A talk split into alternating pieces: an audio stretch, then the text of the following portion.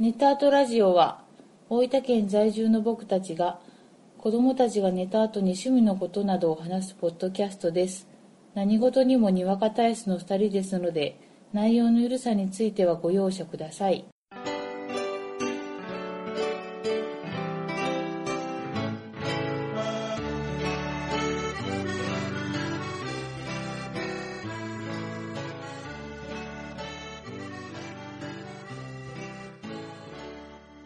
こんばんは、ゴイジです。こんばんはこうです第73回目です。よろしくお願いします。お願いいたしますごぶえ、どういうことご無沙汰 ごぶあ、あ、そういう挨拶ね。うんやべえ、リアクション取りにくいですね。取りに取りにくいっすかあ今日僕、アクアマン見ましたね。はいはいあのもう話題沸騰話題の沸騰の早速ですな DC コミックスのヒーローである、ああアクアマいつぞやか、あの、コミックも押してたよン。ね。そうそうそう。ううんうん。いやー、面白かったね。面白かめっちたゃめちゃ面白かった。へえ。劇場の人とかはどうなの結構人が多かったね。あ、そうなん。うんもうね、見てください。見た方がいいな。もうまだ始まったばっかりなんで、何も喋りませんが。ダッシュで行った方がいいもう。これはぜひ、もうみんなね、すぐツイッターで話すから、話しがち。そうそう情報がね、うん入ってくる前に、前にね。もう見に行っちゃってください。そうですね。うん。あこさんなんかありました最えっとね、なんかね、最近ねうん、ゴエジさんか近。ら、はい。第4のチョコがあるよ、はいはいは聞いたんですいよ。はい。ミルクチョコレート、はなんとかチョコレーい。はいト、はい。なんとかチョコレーはいトは、い。そして第4のチョコレートが、ルビーチョコレート。はなんだそれはとい。うんうんうん。聞いたら、うんカカオがはい。ピンク。はいはいはい。だからそのチョコの色もピンク。はいは食べてないんですけどね。いはい。うんなんか、みんながね、ざわつく前に、はい。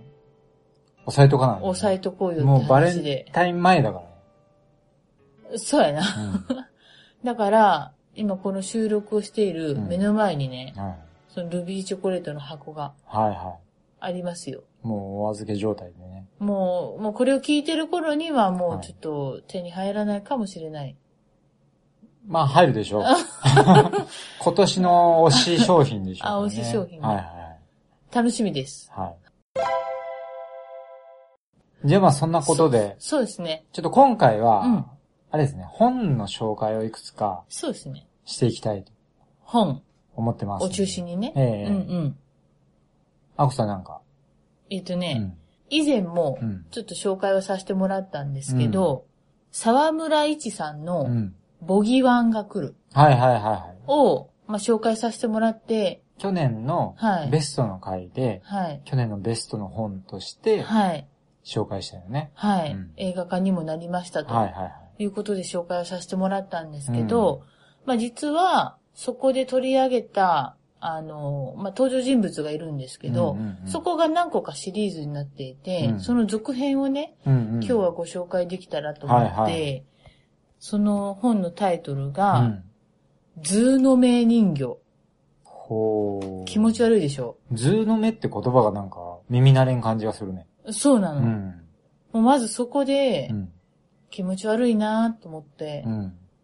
それが読むきっかけ。はいはいはあらすじをね、い。うん。あ、まあ、説明させてもらう前にう、ん。ちょっと登場人物から、はあ、はあ、ちょっとあの軽くほうほう触れさせてもらいたいんですけど、前作から、まあ、続いて出てくる人がいるんですけど、うんえっ、と、比嘉誠さんっていう、はい。ちょっと特殊な能力を持っている女の子と、うん。その婚約者である野崎さんうんうん、っていう男の人が、まあその続編の図の目人形うん。にも出てくるんですね。うんうんで、今回のお話の中心は、藤間くんっていう男の子うん。うん。が、あのー中心となって話が進んでいくんだけども、その藤間くんっていうのが、オカルト雑誌で、アルバイトとして働いてるんですよ。うんうん。で、高陵間際に、音信不通になってしまったライティアライターである湯水さんっていううん。人を探すためにう、ん。同僚の岩田くんって人と一緒に、うんその湯水さんの自宅を訪れるっていうところから話が始まるんですけど、うんうんその自宅で二人で、二人が発見したのが、顔中にうん。赤い、まあ糸のような引っ掛け傷をついて、うん自らの目をえぐり出した状態で死んだ、うわその湯水さんのまあ姿をーは発見しちゃったの。あはいはいはもうこれがもうインパクトあるでい。しょ。あるねう。ん。いきなりインパクトあるね。そう。で、なんでその湯水さんうん。が、そういう死を遂げたのかっていうところからどんどんどんどん話が進んでいくんだけど、うんまあその一週間後に、うんまあその湯水さんの葬儀を終えた、その藤間くんのもとに、うん。まあ一緒にその自宅に行った岩田くんが、うん。あるコピーの束を持ってくるんだね。うんうん。それ何かっていうと、その死んだ湯水さんの部屋にあった手書きの原稿やったんよ。のコピー。おー、はいはい。の束を持ってきて、で、岩田くん曰く、その湯水さんが死んだのは、うん。この原稿が原因だ。って言って、こう、藤間くんに渡すわけよ。はいはで、まあ、半信半疑で、まあ、その藤間くんがその原稿を読み始めたら、そこに、まあ、書かれていたのが、まあ、図の目人形っていう不気味な都市伝説。い。おー、はいはだったんだね。で、まあそれと、まあそれを読み進める中で、藤間くん自身にも、まあちょっと変化が訪れてくるんやけい。ど、んんそれがなんでかっていうと、顔中を糸で覆われた喪服の人形をうん。目にするようになる。うーん。まあそれが本当に図の目人形と何か関係があるのかどうか。目にするっていうのは、どっかで見かけるってことそう、藤間くんがね。。おーはいはい。見かけ、その原稿を読んだ後に、うん。そういう人形を見かけるようになる。うん、うん、で、まあその、藤巻はそのオカルト雑誌にすとあの、勤めてるから、うんアルバイトしてるから、まあそのつながりで、まあさっき言った前作から登場してくる野崎さんっていう男の人うん。と、うん。比嘉誠さんっていう特殊な能力を持ってる人に、まあ相談をして、まあ解決それができるのか、はいはい。どうなのかっていうところが、なるほどね。はい。まあ、ホラー小説。そうですね。この前作の時にうん、かなり話題になった人うん。で、これはこの人はすごいみたいな感じで。あのーこの作家さんがすごいっていう。作家さんがねはいはその第2弾ということでい、はい。あどん結構怖かったんですよう。ん。うん。前作が前作が。うでんまあ、今回もう、んうん。もう、しょっぱながその死体がさ、怖い。いじゃ。うんん。どうなんのかなと思って。はいはで、まあ、あの、あらすじはそんな感じいはい。でう、ん。まあ、今言ったお話は、あの、角川あ文庫のう、ん。ホームページかななんか特設サイトがあるんだけど、はいはい。そこで試し読みが、ああ、なるほどね。うんはいできます。。なんで、この辺のお話は、はいはいはいはい。まあ、全然最初の方。この本から読み始めてもいい感じなんそうね、そう、うーん、そうね。うーん。もう一つの話として、全然読める。完結はしてるんやね、完結はしてるはいはいまあでも前作を読んでた方が、比嘉誠さんがどういう能力を持ってるはい。かとか、うんうんうんうんまあちょっとそれに関係する人もちらほら出てくるんでうんうんうんう、んより面白いと思うんう。ううんん。でね、うん。うん。これ読んだ、読んだんですよ。はいはい。めちゃめちゃ怖かったです。おー、うんうんうん。もう人形ねうん、怖 い。ね日本人形なんだよね。あ、その十の目人形っていうズのーはム目人形かどうかはわからないけど、そはのいは出いはいてくる人形が人形はいが、はいはい日本人形なのでうん、なんかちょっと怖いじゃん。よく怖い番組とかにも、そうやね。まあよく取りうんあ取り上げられがちだかはいはら、まあでもよくできてる ね。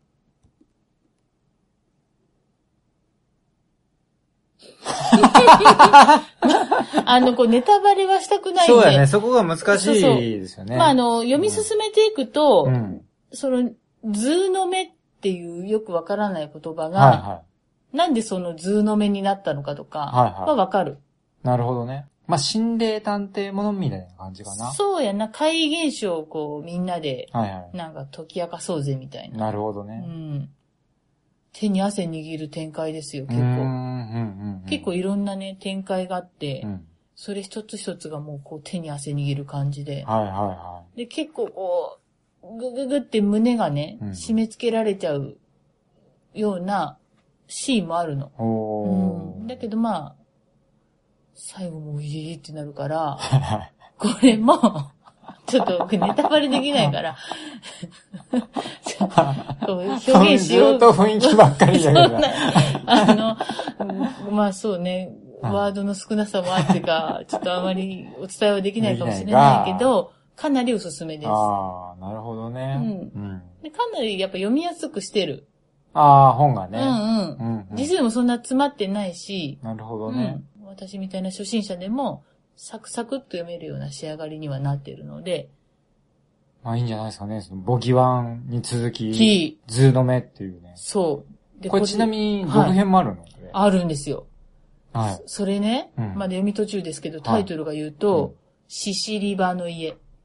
これあれだね。タイトルでちょっと、フックあるね。あ、そう、ぜ全部そうやな。ん何それっていう。はいはいはい。なんだそれは聞いたことねえな、みたれいうんな。うんうん。そこがちょっと共通点ですはいはかいね。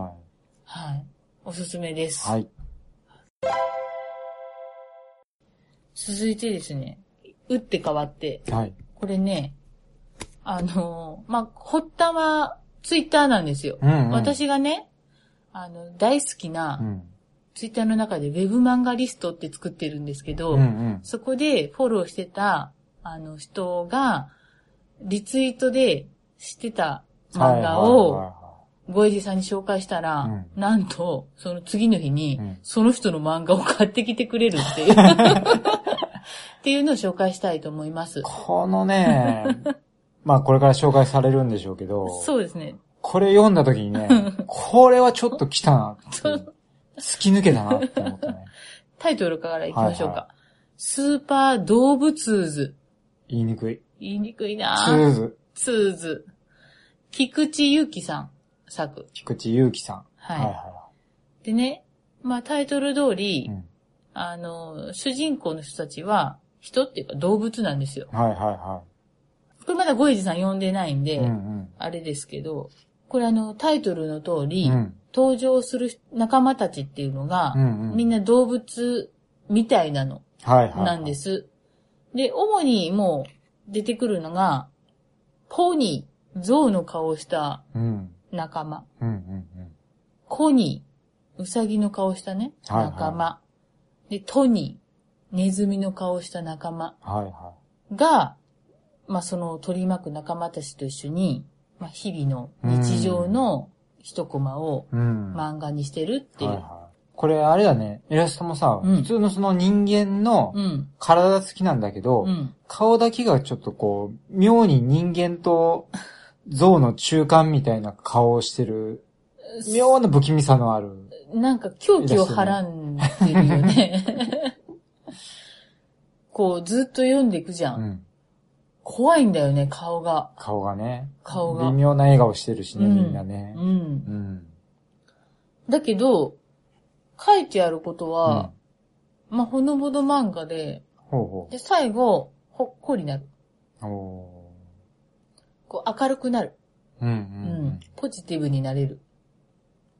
そう僕、そのたまたま読んだのがう、ん。なんかシュールな終わり方だったけん。 あ、これはって思ったんやけど。あ、あ、そうそうそう。結構ポジティブな感じ。あ、全ポジテ体ィブ的には。。全、6割方がポジティブで、はいはいはい4割うんざっくり不気味でうんう、ん。まあ、ちょっとざわ、ざわつくんだよね、漫画読んでて。はいはいはいはい。シュールだようね。んシュールだけど最後は前向きになれる。うん。うーん。結構癖がある絵だから。癖はある。真剣癖はあるな。世界観も結構癖があるから。癖があるな。うんうん。例えばどういう話がある例えばね、なんか3人うがん。共通して夢があるんだよね。うん。うん。で、それが、ずっと一生遊んで暮らせる遊園地を作るっていう、あーのを軸にはいはいは進んでいくい。ファンタジーだね。ファンタジーうんで、まあ、途中でわわわっていろいろあって、うん最後は、友達って大切だね。うんとかううんーん、夢って、追うものが美しいよね、みたいな。はいはいはそういうことしか私は言えないかな。い。まあそう聞くと、うん。なんかすごくこう、前向きな前向きでし話ょっぽいけど、うん。まあ例えばこう読んでると、うん。まあみんなが寝てる時にね、うん。そのうさぎがうん、急にみんなを起こすわけですよ。うん。で、おはようピザ焼いたんだはい、食べる 人はーい良い返事ですなんかすごくこう、不気味な感じで、みんながこう、ワイワイとピザを食べ始めるんですよ。唐突だよ唐ね。突にね。 して、お腹いっぱいごちそうさまでしたつってみんなで楽しそうな顔してるところで急に、うさちゃんが、じゃあ一人800円ね。うん。うん。っていう、 え ?800 円みたいな。お金取るのみたいなね。で、それで800円を取るなんてと思ったら、それを入れた先が3人のドリーム貯金。わお。 ね。それでみんなで遊遊んで暮らせるテーマパークを作ろうみたいな。そその、展 開がよくわからないのよ。なぜかみんな寝てるところで急に起こして、うんピザをみんなで食べ始めて。う。うん。でも落ちるところはみんなでテーマパーク作ろうみたいな。そう。急展開だ。何 それこれそのね、不思議な感じがね、うんこう中毒性があるね。よく本屋さんこれ、見つけたね。うん。探したの。あ、僕、ういん。やいや、たまたま目に入っあ、すた。ごバチい。ーンって。あ、すごい。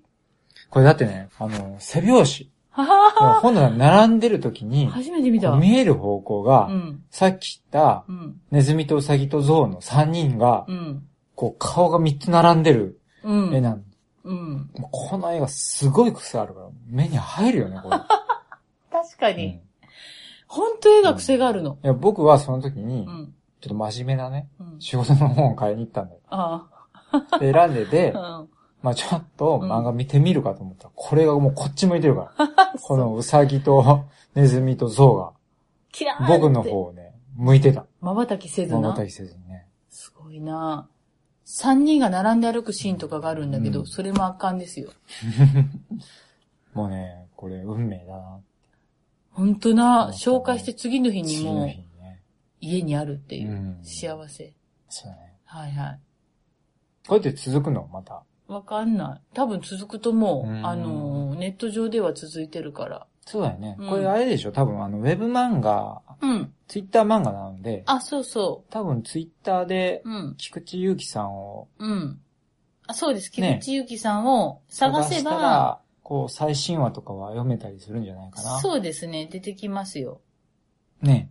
ぜひ、はい。まあ、フォローしていただいて、それでちょっとこう読んでいただいて気に入れば。はい。で、グッズもなんか、変えたりするみたいなんで。あー。いいな、このイラストの T シャツとか着てると、目を引くね。引きますね。もう絶対引きますね。うん。誰とも被らないと思う。 な、なん、どこで手に入れたんだっていうレベルの仕上がりですそうわだ。なはい。気になる方がいらっしゃれば、はいスーパー動物図、いいですね。菊池ゆきさん。はい。はい。読んでみてください。は。はいはい、じゃあ最後僕一冊いいですか。どうぞ。はい。プリズナートレーニング。出た。ポール・ウェイド、ほう。著ちょ。ですな。はい。これちょっと最初に言っておきますけど、うん。決して僕は、はい。まあ運動をそんなするタイプではありません、ねはい。はい。スポーツマンでもありませんし、はい。まあ、筋トレもそんなやってるわけじゃないです。うん。ただね、このプリズナートレーニングのね、表うん紙。このムキムキのイラスト。はい。 あとやっぱりね、結構売れてるって話を聞い て、まあちょっと読んでみようかな。うん。やっぱ憧れはあるじゃないですうか。んうん。ムキムキに対するね。そうね、割れたいよね。なんでちょっと読んでみました。はいはこの作者の人が、い。うん。ちょっとこう特殊な人でですうね、ん。元囚人なわけですよ。うーん。 1979年に、まあアメリカサンクエンティン州立刑務所に収監されて、うん。その後23年間のうち19年を、アンゴラやマリオンなど、アメリカで最もタフな監獄の中で暮らしてるわけです。ええで、そこの監獄でサバイブするために、生き残るために、肉体を極限まで、えー強靭にする筋トレうん。を研究してきたわけですね。この人。へえだから、プリズナートレーニングというはわけなんですね。でね、あの念のために言っとくとあ。う、ん。僕はうん。決してジムとかを否定するつもりはありません。はい。あわよくばジムとかに行きたいです、むしろ。うん、うん。行ってトレーニングしたいです。うん。ただね、この作者の人は、うん。そういうね、ジムとかはね、うん。フィットネス業界自体をね、うん批判的に捉えてるわけ。へえちょっと読み上げますね。はい。フィットネス業界はマシンを使わなければ強くなれないと世界を洗脳してきた。うん。トレードマークを宣伝して売りまくり、ジムを相手にする場合は極端な価格でレンタルする。悲劇だ。そのやり方では、プロテインシェイクやステロイドを使わない限り筋肉のサイズを大きくできない。機能的な筋力を手に入れることもできない。おー。フィットネス業界をね、批判してるわけです。この本当人はだね。そんなところで強くなれない。うん。じゃあ、それなら信頼できる技術はあるのかうん。その技術は存在するうん。それは、古の世界から伝わるトレーニング技術に基づくものだ。うーん。それをこの人は、キャリステニクスという言い方をするんだうね。ん。このキャリステニクスというのは、自分の体重を使って体を極限まで開発する技術。うん。要は自重トレーニンうん。うん。グ。例えば、ダンベルとか、うん。そういう重いものをあえて持ってするトレーニングではなくて、うもん。う自分の体重だけを使ってうん。体を鍛えていきましょう。うん。実はね、僕、ここで、うん。ストンと一つ落ちるところがあって、うん。僕ね、中学1年生ぐらいかな、うん。プロレスにめちゃくちゃハマってた時に、うん。プロレスの神様であるカール・ゴッチがうん。自重トレーニングをしてたのよ。うん。みんな、ああいうダンベルとかトレーニング機器使ってるけど、うん。自分の体重という素晴らしいものがあるのに、うん。なぜそれを使ってトレーニングをしないうん。というのをカール・ゴッチが言ってて、おー。それが僕の頭の中にずーっと残ってたわけですうよ。ん。うん。それがここで一本に繋がったわけだね。この人も憧れとったんかなカールゴッチに。うん。カールゴッチの名前は出てこないけど、うん。思まあ同じ考え方をしてるんだと思想がな。うんうんうん。なるほどな。う。でね、うん。世界にあるどのジムに行っても、キャリステニクスを学ぶことはできない。うん。失われた技術だからだ。うん。過去1世紀ほどの間に生まれた、バーベルやダンベル、ケーブルマシン、そして次々とリリースされる新型マシン、うん。それら目新しいトレーニング技術が放つ子供魂の輝きが、この古のトレーニング技術を日が当たる場所から追い追い払ってしまったからだ。うん。大げさでしょ。要はねう、ん。みんなその古のトレーニング技術、うん。それを再度復活させようじゃないか。うん。そしてその古のトレーニング技術こそ、うん。封印されたトレーニング技術こそこの本に書いてるわけで。うん。わかるかいうん。例えばね、うん。よく映画とかうん。漫画とか、うんまあ、物語読んでるうと、ん。例えば太古の秘術うん。を探しに行こうとか、うん。失われた古代の文明を探しに行こうとか、うん。そういうお話ってあるじゃん。ある。我々はまさに、うん。その古の技術を手に入れたわけだよ。この本を買った時点うで。んごめん、ちょっと笑っわかるかいた。わかそのね、古の技術を、る。いわばね、もう古代の魔導書だよ、これは。その技術を身につけれるかどうかは、もうこのページをめくるあなた次第なわけだよ。はい。わかるか温度差あるな。いなんと、うん。 2000円。それで2000円で古代の技術は記された、この魔導書を手に入れることが皆さんできるわけだ。なんと。よかったね。何そこの落としどころ何ね。この人も書いてます。はい。そのねうん、古代の技術であるうん。キャリステニクスによっうてん。手にするのは、鉄の手錠を壊したり、うん。鎖のようなフェンスを破ったり、えレンガでできた壁を叩き壊し、そこから大きな塊を取り出して、細かく割ってしまう類のパワーだ。何使うんですか脱獄わかりますか脱獄ですか要はね、うんバーベルとか、うんそういうのを使って作るのは、皆さんにこう見せる筋肉はできるかもしれない。うんただじゃあその筋肉によって、鉄の手錠を壊せますかねこ鎖のようなフェンスを破ったりできますかと。はいはいあ。必要があるんですかねそれをする。あるだろある日突然捕まるかもしれないだろ謎の集団に。あな。と、囚われた人を助けに行かなきゃいけないことがあるかもしれないだろあ。あこの世にね、うん生まれてきた以上。あ。うんその時のためのキャリステニクスだよ。うん。うん。ね。ねって。そしてね、うん。そのキャリステニクス。うんこれが失われた技術と言いつつも、うん秘密裏に伝えられてきたわけです。うん。実は。うん。世界中のね、うん。ジムからうん。追い出されてきた。うん。そういうところでね、いろんなトレーニング技術が幅を利かせてきて、うん。この古の技術は追い払われた。ただそれが生き残ったところ、そこはどこか。うん。それが生き残るための必要な場所というのは、うん。そこを生き延びるために強さが必要になる場所。 バーベルとかな、ダンベルとか、そう最新技術のトレーニングができないところ、うん。ね。文明化されていない男たちが生き延びるところ。つまり、刑務所だよ。監獄だよ。刑務所監獄だからこそ、この古の技術が生き残ることができたわけだよ。まさに僕らが、その古の技術を探しに行くべきところは、この監獄だったわけだね。えわかりますえいや、わかそこで伝えられた非が、ついにこの世に、この本になって、うん。僕らの知ることになった。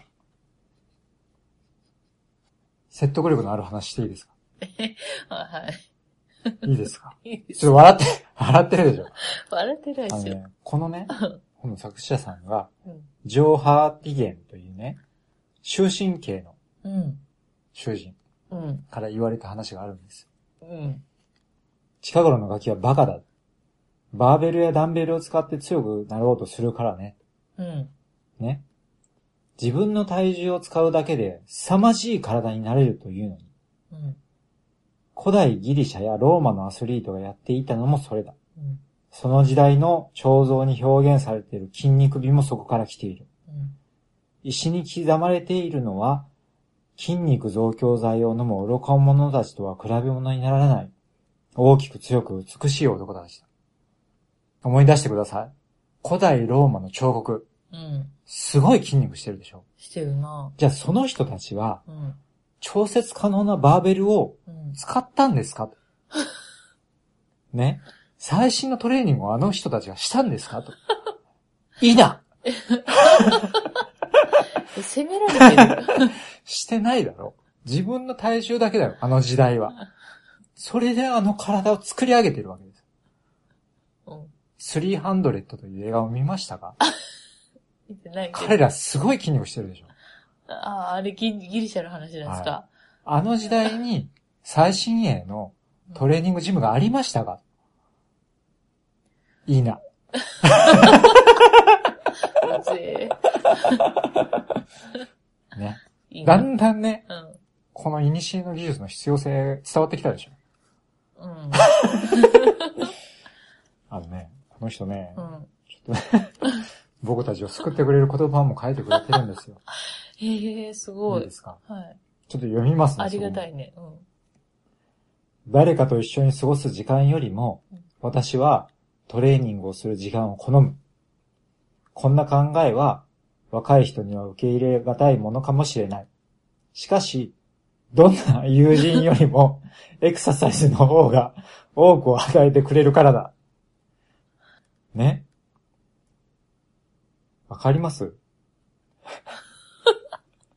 あの、友人よりもエクササイズの方が多くを与えてくれるんだよ。言ってもいいですかこんなね、い言ってもいいですかいいですかちょっと言わせてくださあい。そうそうそう。こんなね、コミュ障だ僕も、このエクササイズをすれば、多くのものをね、得ることができるんだよ。それをね、この作者はうん。教えてくれました。何ですか割れてました やん。最後割れてましたやん。わかりましたか友達がいなくたって、エクササイズをすればうん。生きていける。この世を生き延びることができる。うん。ね。その人の写真とか載ってないの写真はね、筋肉の。見てない ね。あのね、ちょっえと、ーあこさん今間違ったこと言ったよ。見て、この人の筋肉すごいなって思うのはう、ん。この本の求めるところじゃないんだよ。ね。せ、精レン神。ガを手で崩せるかだよ。見た目じゃない。手錠を手で壊せるか。それこそがこの本の行き着くゴールなんだよ。精神論の本これ。違う。ちゃんと技術も書いてます。あの、僕も今まで精神論のとこしか話してないですけど、一応ね、ちゃんとう、ん。あの、こういうトレーニングっていうのも書いてます。あ、書いてる。ただ、あの、あ、写真ついてます。写真もついてねはあの、なかなかお家ではしにくいやつも書いてはいるんで、い。え、どういうことあの、 ええわかりますあの、なんていうかな、日本でいうとこの、こううん懸垂。うん。あれとかもいいトレーニングなの。うん。じゃあ、そのと、懸垂がお家でできるかちょっとできないじゃん。ただ、刑務所じゃ懸垂はできるんだよ。なんか棒があるらしいよ。刑務所の 中に。そうだから、少なくとも日本の家庭では、その懸垂なんかこう、できないなとは思う けど。ええただそういう、ちうんゃんとね、こういう形でステップアップしていきましょうみたいな、うんこう技術論も変えてくれててあるよ。うん。ちょっと壁に出っ張りがあったらそれを使ってするみたいな。そうそうそうそうそう。まさにね、まさにな。壁を使おうとか、椅子を使おうとか、そういうのも変えてくれてるんで。それをする意味としては、はい。多くのものをはいエクササイズが与えてくれるから。そうです。自分の身を守ることができるようになるだろ手錠をううん。手錠された時でも。な まあそういうことでね。まあ、僕がうん、これから筋トレをするかどうかは別にして、熱い本だなということは、徐々に分かりましたんで、うんぜひ。ね、今日のお話聞いていただいて、うん。興味持った方はう、ん。読んでいただければへえ嬉しいかなと。プレズ、プリズナートレーニング。これね、続編も出てます。独演も出てるんですかめちゃめちゃ売れてます ね。続編はね、あの、関節とかね、そういうとこ、 笑うとこじゃないぞ、今のは。いやあれでしょ関節外して、サ違ポかうっらて、 関節を鍛えるんだ。ね。鍛えるのそうそうそう。そういう話。 ということで、プリズナートレーニング、はい。ポール・ウェイド。はい。ぜひ皆さん読んでください。はい。ありがとうございます。そういうことで、はい。今日3冊すごい、最後にすごいのぶっこんできましたね。ご紹介させ ていただきました。はいはい。まあ、あの、ブログの方にも、うん。一応その本のね、うん。まあおそらく Amazon のリンクとかも貼ってあおきますんであ。、そうですね。まあ興味のある方は、はうい。ん、その辺からもまた見ていただければそうですね。嬉しいかなと思います。まあ、こう、ベクトルは違うけど、かなり癖が強い癖が強かったな、ね。もの、ようなね。特に後半がね、はい。ばかりでしたね。はい。はい。ですんで、皆さん、ぜひ、はい。はい、見てみてください。はい。ということで今日ははい。ありがとうございましたあ。りがとうございました。